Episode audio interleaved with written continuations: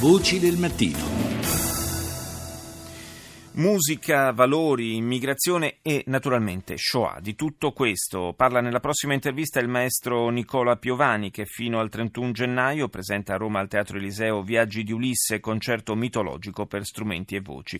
È un nuovo allestimento dell'opera del 2011 arricchito dai video degli attori che hanno prestato le loro voci per la narrazione e dalle tavole di Milo Manara. Sentiamo Piovani. Le storie della mitologia greca sono fra le storie più moderne che si possano raccontare.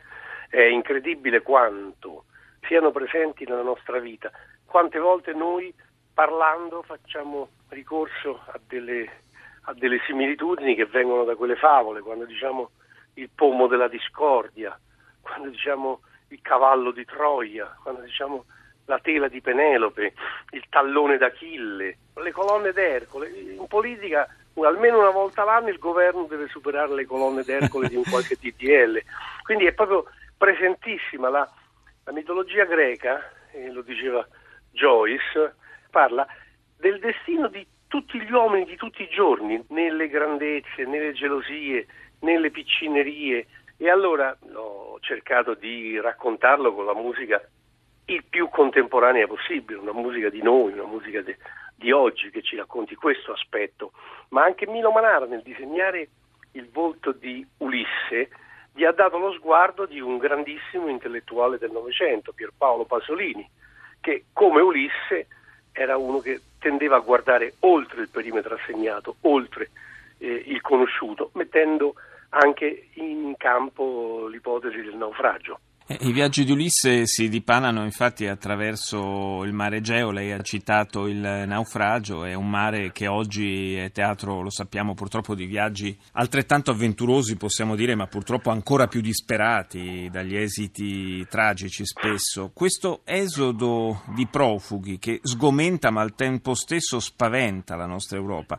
potrebbe essere fonte di ispirazione musicale?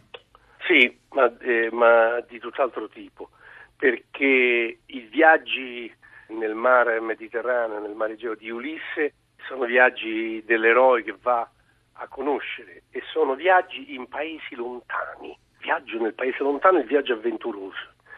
E invece, secondo me, il tema di oggi è che quei paesi che nei nostri racconti si chiamavano paesi lontani, ormai sono paesi vicini, sono vicinissimi. Quindi pensare di considerare quelli viaggi avventurosi in un altro paese, in un paese straniero, è un'ipotesi secondo me perdente in partenza.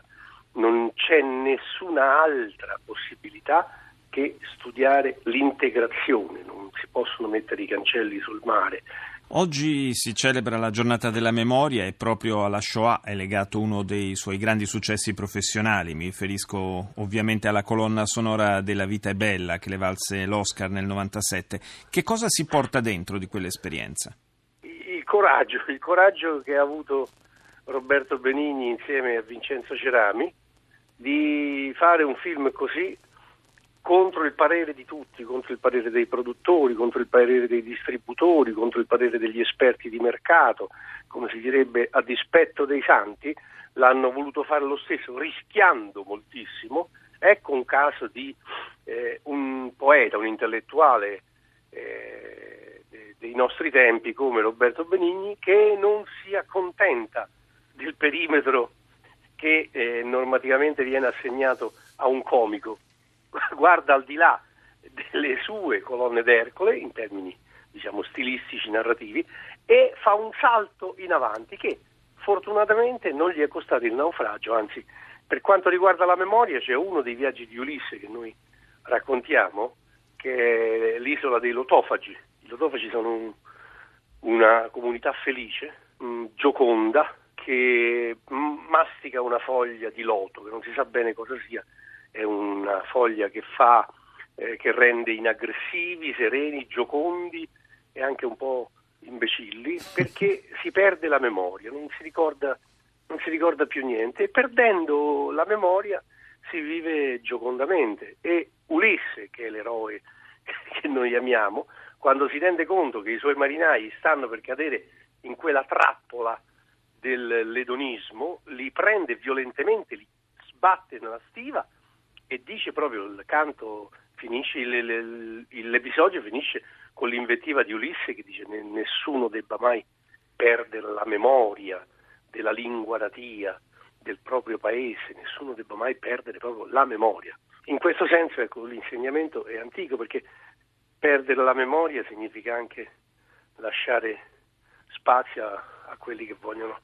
raccontare frottole negazioniste. Certo, e quindi neanche perdere la memoria delle nefandezze del passato e degli errori che l'umanità sì. ha già compiuto, sì, delle sì. strade sbagliate che abbiamo già percorso.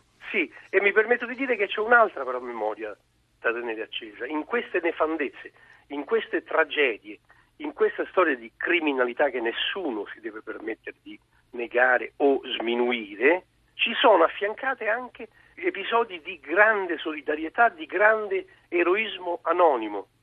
Quel momento, che è stato il momento fra i più bui della storia dell'umanità, ha visto anche persone che hanno dato la vita per salvare la vita degli altri, ha visto esprimere elementi di solidarietà, di resistenza, di opposizione. Ecco, anche questo bisogna ricordare, non soltanto il lutto, ma l'eroismo anche dei tanti eroi anonimi che hanno lasciato la vita per la libertà degli altri. Come ha sottolineato il maestro Piovani, pagine nere come quella che oggi ricordiamo sono legate anche alla memoria di persone che hanno dato se stesse per salvare vite minacciate da chi avrebbe voluto sterminare il popolo ebreo. E questa, ad esempio, la storia di Don Arrigo Beccari e del dottor Giuseppe Moreali, un parroco e un medico di campagna, uomini di grande intelligenza e levatura morale, i primi italiani certificati come giusti tra le nazioni nel memoriale dello Yad Vashem di Gerusalemme per aver assistito e salvato tanti ragazzi ebrei a Nonantola, in provincia di Modena. Rita Pedizzi ha intervistato il figlio del dottor Moreali, Giambattista. Sentiamo. Era sicuramente un uomo di grandissimo carattere, di grandissima cultura. Amava moltissimo l'arte, era appassionato dell'arte italiana. Era bravo in tutto mio padre. Si era fatto tutta la guerra dai 18 anni in poi. È dato come soldato a 18 anni mio padre.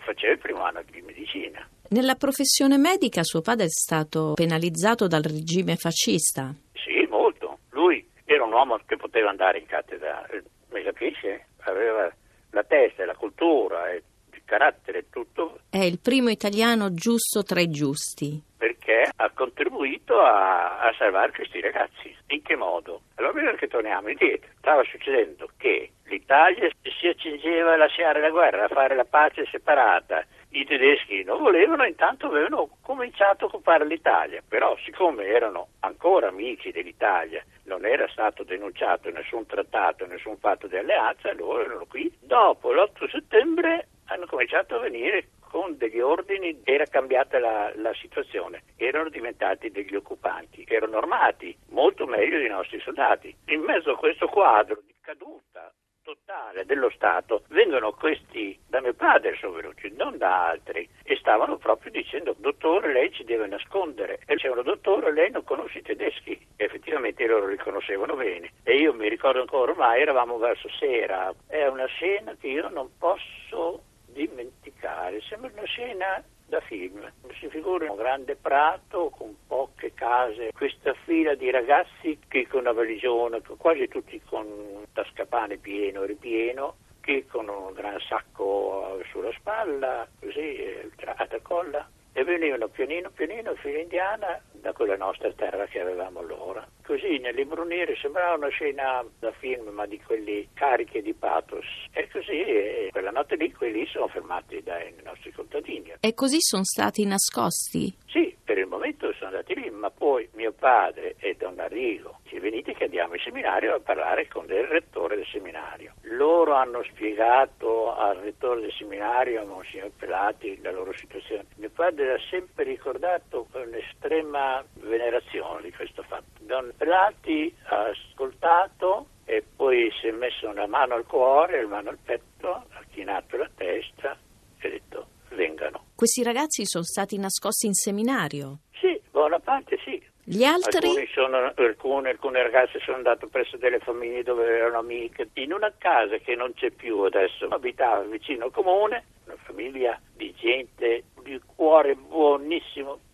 Mio padre gli, gli va a dire, senti, prenderesti mica tu due ragazzine da tenere nascoste, perché non sapevano poi dove mettere queste gente. Allora dice, sì, sì, le prendo io. E si immagina le due ragazzine nascoste in una casa popolare, di quelle di una volta, non possono stare segrete. Cosa faceva? Lui le prendeva con sé alla mattina e le portava nel magazzino comunale dove andava a ritirare i suoi attrezzi per lavorare, no? Le chiudeva nella legnaia, state qui, chissà poi se loro capivano, forse capivano i gesti, la mimica, state qui fino a stasera, qui non viene nessuno a disturbarvi. Alla sera, quando tornava dal lavoro, andava a liberare le due bambine e le portava a casa. Così le ha salvate?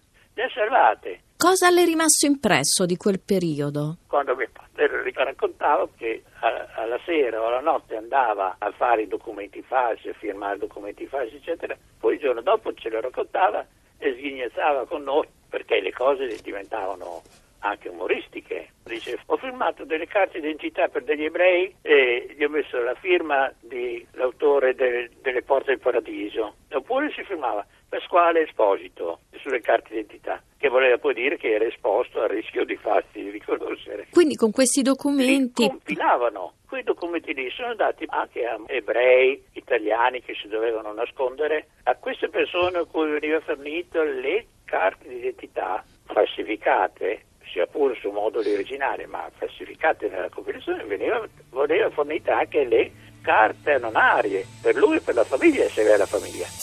Voci del mattino.